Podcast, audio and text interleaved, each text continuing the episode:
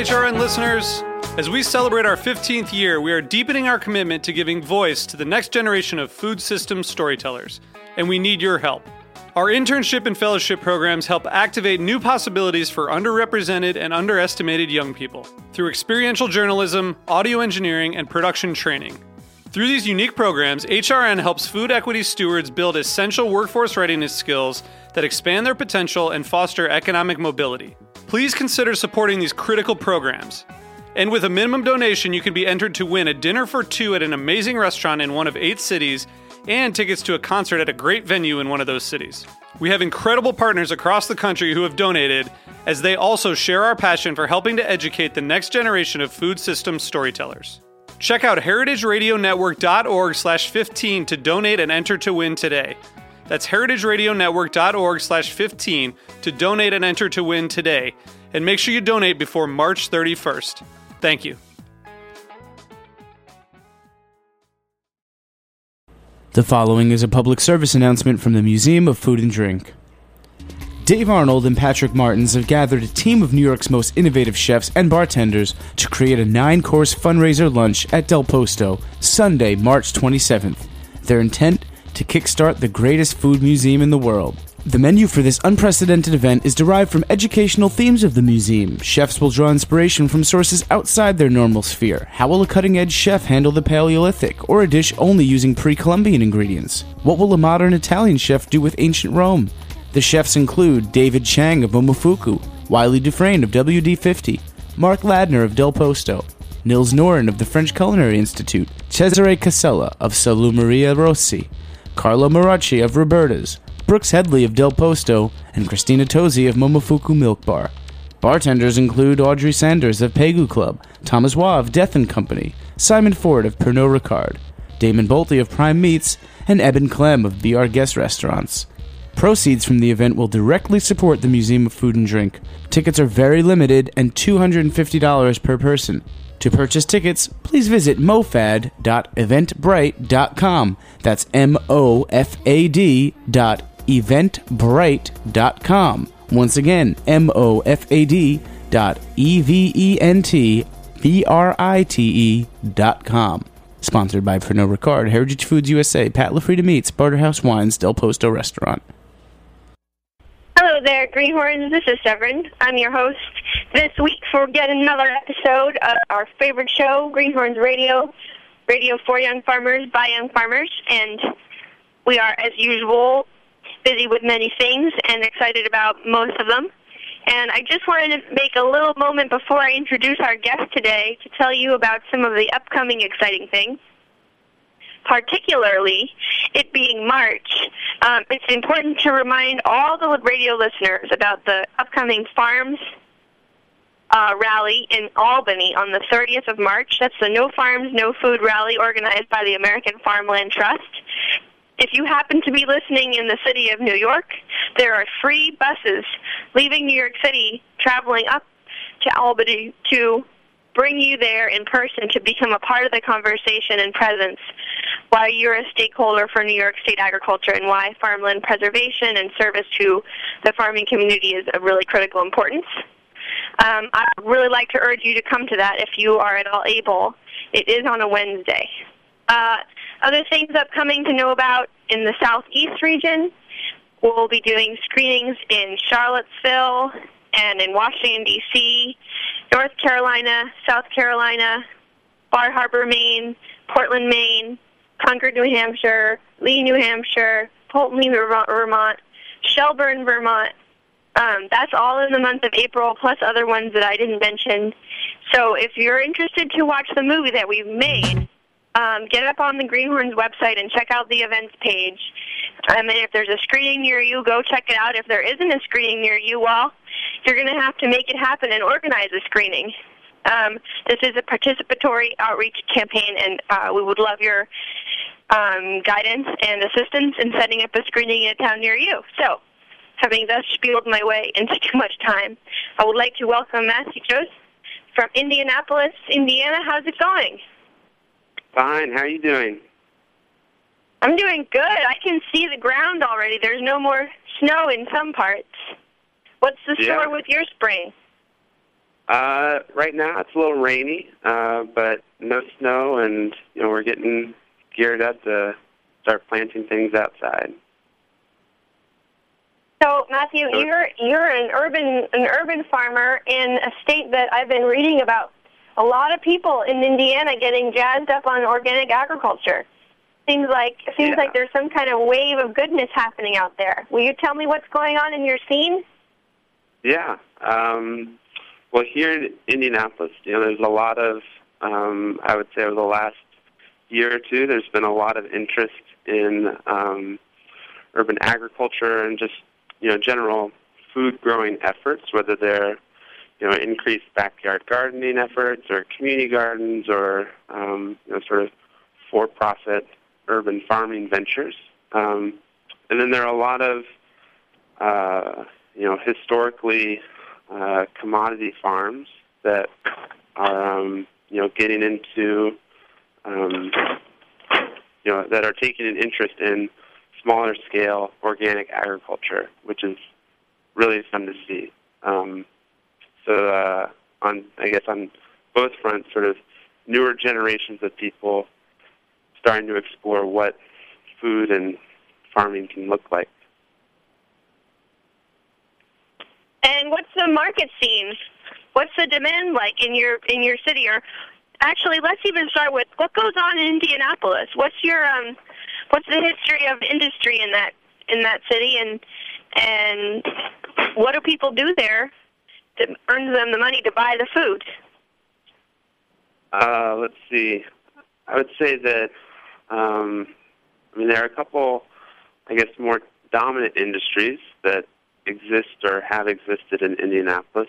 Um, there used to be a fairly large, uh, you know, manufacturing uh, workforce. There's also um, several universities, and um, uh, there's a big uh, uh, drug company, Eli Lilly, um, that's here, and so there's a pretty interesting mix of, um, uh, let's say, like skilled uh, crafts folks, um, as far as you know, machinists or uh, fabricators, that sort of thing, uh, as well as um, uh, highly educated um, people who uh, a lot of folks have moved here, you know, for jobs related to education or policy or um, you know, computer or uh, drug development sort of thing.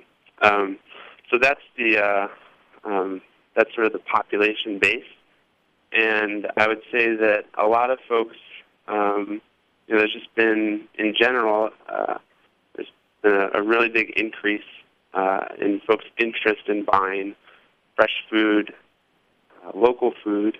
People getting really excited about the the possibilities of you know that sort of increased personal interaction with uh, farmers and um, uh, food makers, food uh, processors, and all that stuff.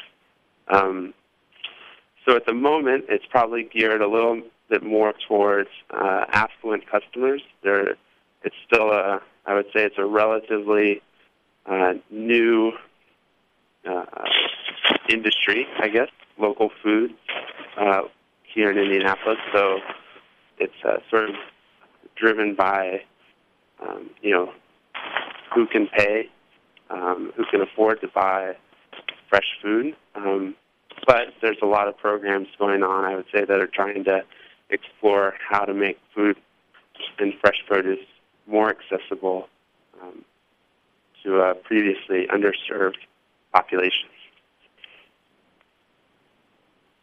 Um, wow, that was a really great overview. I, I wish that everybody, I wish that we would all.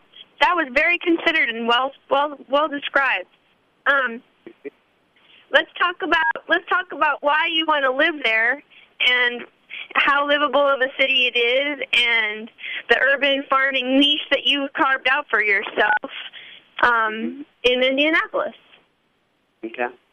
Uh, well, I'm from Indianapolis originally, and um, I'm. I guess I moved back maybe five years ago, and uh, I have a son who, you know, so who is here in Indianapolis. So I'm pretty committed to Indianapolis through him for a while. Um, but I love. Uh, I mean, I spent time in other cities that are, you know, have I guess more established um, sustainability efforts going on as as far as whether it's food production or urban planning or that sort of thing.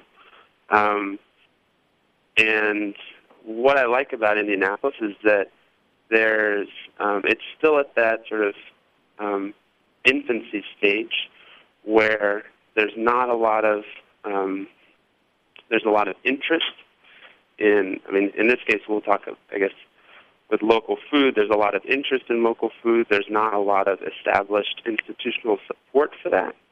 Um, but there's interest in creating that institutional support. And so you, for me, like I've really been able to, um, you know, see these efforts be created from the ground up. So you get to see, you know, the the level of impact is much greater uh, than what it might be in cities like Portland or Seattle or New York or um, you know, cities that have successful food-related businesses and organizations already in existence. Oh uh, yes, so this yeah. is this is one of the great thrills of going into a new into a new food system ninja mode and pioneer mode is it is actually a privilege to establish and get going all the different parts of a local food system, starting with the awesome coffee and the awesome bread, local meat, local eggs, everything that has to happen, farm to school, chef collaborations, artist collaborations, all the equations, all of the parts of the equation that lead up to a vibrant relocalized food economy. Well, getting to do the designing of that instead of only getting to plug away at the bottom is actually a privilege, as you say. Yeah, and yeah, it's um. I think with that ends up there's just a lot more excitement because it's a newer thing because you know this these aren't things that have been going on for 10 years so this is still a new idea and has um, you know with because it's so new really has you know, tremendous potential for both um, folks that are you know, pushing these efforts, as well as folks who are, you know, on the receiving end of these efforts, you know, possible customers or um, uh, potential collaborators or uh, just folks that, you know, get to implicitly enjoy all these things going on around them. There's still this excitement about it, which is wonderful to see. It's a treat. So you left, like many people, you left where you were from, and you went to school, and you had some adventures, and you um, learned some skills along the way, and um, and then you came back. Maybe you could just briefly summarize um, where you went and what you learned, and and then um, when you came back, what it was that you discovered you wanted to do there, and mm-hmm. just just briefly because we don't have very much time, but just skim it over. Okay. So uh, I went to school in Connecticut for a year and um, was going to was planning on studying American Studies there, and ended up leaving there after a year, working on a farm in Massachusetts for about six months. And did you uh, say that you dropped out of college? I did. Oh wow, um, that's a big deal. was it a good decision? It was a great decision. Um, I'm currently like in the process of re-enrolling in school, but I would not have um, taken back. I wouldn't have changed anything as far as leaving school at the time that I did. Um, okay, okay, okay. Sorry to interrupt. Um, there's just a lot of there's a lot of dropping out that happens in the farming world, so I had to make note yeah. of that. Um, so you you, you dropped out to farm, and then you were farming in Massachusetts. That's where we were at in the story. Then farming in Massachusetts, and then uh, moved out to Portland, Oregon for about a year, and was working in a bakery out there. And uh, over this time, sort of realized that uh, I very much enjoy working with food and being involved in that process and that sort of exchange that happens. And left Portland, moved back to Massachusetts um, to work on a farm, uh, the same farm actually, but uh, focusing on vegetable production. And then after that, uh, about eight months there, moved back to Indianapolis. Um, that was about yeah five years ago, and um, eventually got involved with uh, local food efforts here um, through the County Extension Service um, through Purdue University, and uh, worked for about a year and a half doing community garden maintenance and support. And uh, after that time, uh, started Big City Farms, um, which is a, a for-profit farm based in Indianapolis. And uh, so, yeah, and that's I guess that's the brief overview. So a lot of a lot of classic moves here. I'm hearing is going to school, wanting to farm, moving to a cool city, doing a food industry type business, Mm-hmm. understanding lifelong commitment to something, and then going back where your home is and making it happen there. Mhm. Yeah, well, and I think that I mean, for me, I mean, there are a lot of reasons why I'm here in Indianapolis, but in general, I think that it's um, it's very exciting and inspiring for folks um, to be able to uh, you know do work that they're excited about in their hometown.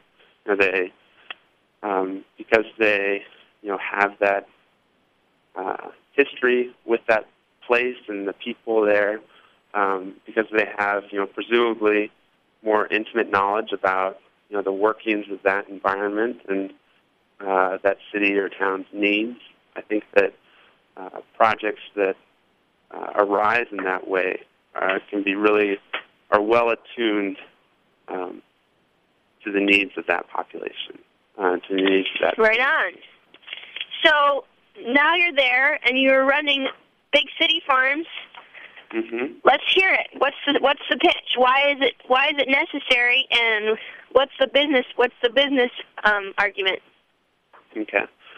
Uh, let's see. So it's based around uh, the land we use is all privately owned uh, vacant land that's in downtown Indianapolis. So these are um, the bulk of the land we use is uh, empty lots, residential lots that are owned. The people that own them, uh, you know, have plans in the future to build upon them or sell them or whatever.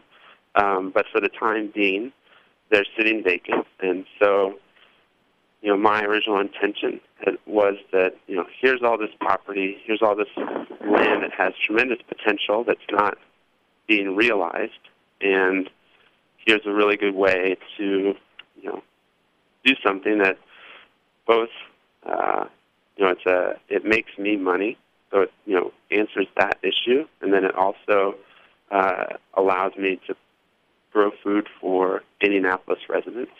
So it answers, you know, that, um, you know, that point or whatever. And it's just an interesting, uh, it just creates uh, new businesses, new potential interactions with existing businesses and community members. And um, so, yeah, it's been really exciting. It's been, uh, we've had, uh, um, I would say it's been a pretty successful business. We grow uh, as much as we can for as long as we can on these lots. So our season's pretty long. Uh, And you get to chit chat with people walking by. Now that's a cool part. Exactly, exactly, and that's something that um, I mean. I've, I've lived in rural areas. I think they're wonderful and lovely, uh, but they're not for me. I, I very much, um, I mean, I couldn't be someone who, uh, you know, starts a farm uh, in the middle of nowhere. Like I very much enjoy social interactions, and for me, like it's I love growing food, but like growing vegetables, but I also um, even more so like that the potential for social interaction that food presents. So, um, I, in my opinion, I feel like I get more of that interaction within an urban environment. And what do people say to you when they stop on their bike or on their walk across town? What do people really Yeah. enjoy about Oh, the garden spaces that you're creating? Yeah, I think folks that it's a whole range of um, feedback that I get. You know, a lot of folks are um, amused and a little amused by the existence of these. You know, just to see a um, in the midst of houses or commercial buildings. You know, just a, a some vacant lot that's filled with all different kinds of vegetables. Um, and then there are a lot of folks that um, particularly older neighbors that you know will love to stop by and love to just watch the gardens grow, just because they um, you know fondly remember gardens of their youth, um, whether that was in the in a city or in the country. Um, and one neighbor in particular remembers the lot, one lot that we use uh, was a garden that his family had had uh, growing up, and so you know a lot of time had passed. But he remembers being a kid and you know having to fill up the garden beds before going out and playing, and you know he just he loves the fact that it's uh, that that lot has returned to you know one of its original uses. It's really nice to have an old timer perspective around. It's one thing about one thing about starting out on a new project all by yourself is sometimes it seems like really big, but having that context of what used to be and how much has transpired, even in the short history of our country here, I find like mm-hmm. I find that that is um a good perspective, and that Yeah. you know the people who settled the land, they had to take away all the trees and they had to pull out the oxes. They had to pull out the stumps using oxen and dynamite, and you know they had to hand hew all the lumber for these barns that they built, and you know so the challenges that we face as young farmers are significant, but um, you know it could be worse. At least we have Right. the internet these days. Right. Um, do you use the internet in your business? Uh, barely. We have a we have a website, um, which uh, you know we do fairly passive promotion about our business from, um, hmm and we use it to um, just as a means of communication with customers. Um, I'm certainly not uh, averse or against the idea of um, uh, using the internet, but uh, I would say over the last few years, I realized that I mean, at this point, um, we have a fairly successful business going uh, and farm, and uh, you know we're able to sell all the produce we grow. So we don't end up doing a ton of marketing, whether that's through um, you know, more traditional means or through the internet. But yeah, it's a great And resource. um, sorry, the the last question I had was, could you mind um, summarizing some of the really key institutional um, support programs that exist in Indiana and like awesome restaurants or culture makers that if people who are bothering me on the email about what's going on in Indiana and I'm interested to go back to my family's farm in Indiana and interested to know what's going on in Indianapolis. Would you just give your little handful of um, recommendations of where to start that learning process? Yeah. So there, um, as far as restaurants go, um, there are increasing number of them that are focusing on local foods. A few of them include uh, R Bistro, Recess, Goose the Market, uh, H2O Sushi, um, and I'm sure there are others that I'm leaving out. Um, and as far as uh, organizations, there's a there um, there's a fairly well-established uh, community greening program called Keep Indianapolis Beautiful, which does primarily like landscaping and tree planting, but they have a fair amount of overlap with you know food growing efforts and gardening stuff. Um, and then there are a couple organizations that are getting into uh, So I Food think I ran out of battery. efforts, including um, there are a couple of healthcare providers and hospital systems. Uh, IU Health and Wishard Hospital um, are getting are sort of realizing that um, you know access to fresh and healthy food is critical to our health as individuals and health as a community. So that was a good little list to start with of resources in Indiana. And if you want to talk more shop, probably you can find Matthew at one of his farm locations in downtown Indianapolis. Um, any final words from you from over there? Uh, no, I just uh, I mean there are a lot of I'm I'm grateful that for the the chance to talk about Indianapolis and the efforts that are going on. I think it's um, exciting to see not just in Indianapolis but in other you know sort of uh, smaller cities these sorts of activities and efforts being undertaken um, and the you know the potential that is contained with all, within all of them um, is just exciting and inspiring to see. So, as um, I have a new sticker that I um, it says, "Don't be a bartender, be a mayor." We don't all have to fight to be in the coolest, coolest, coolest cities. There's plenty of room for plenty of ambition um, if you just downscale the size of the of the pond you're in. Um, sometimes it can be even more fun. So, yeah. um, thank you, Matt. Thank you to everybody over there. Thank you, Heritage Radio, and talk to you uh, next week.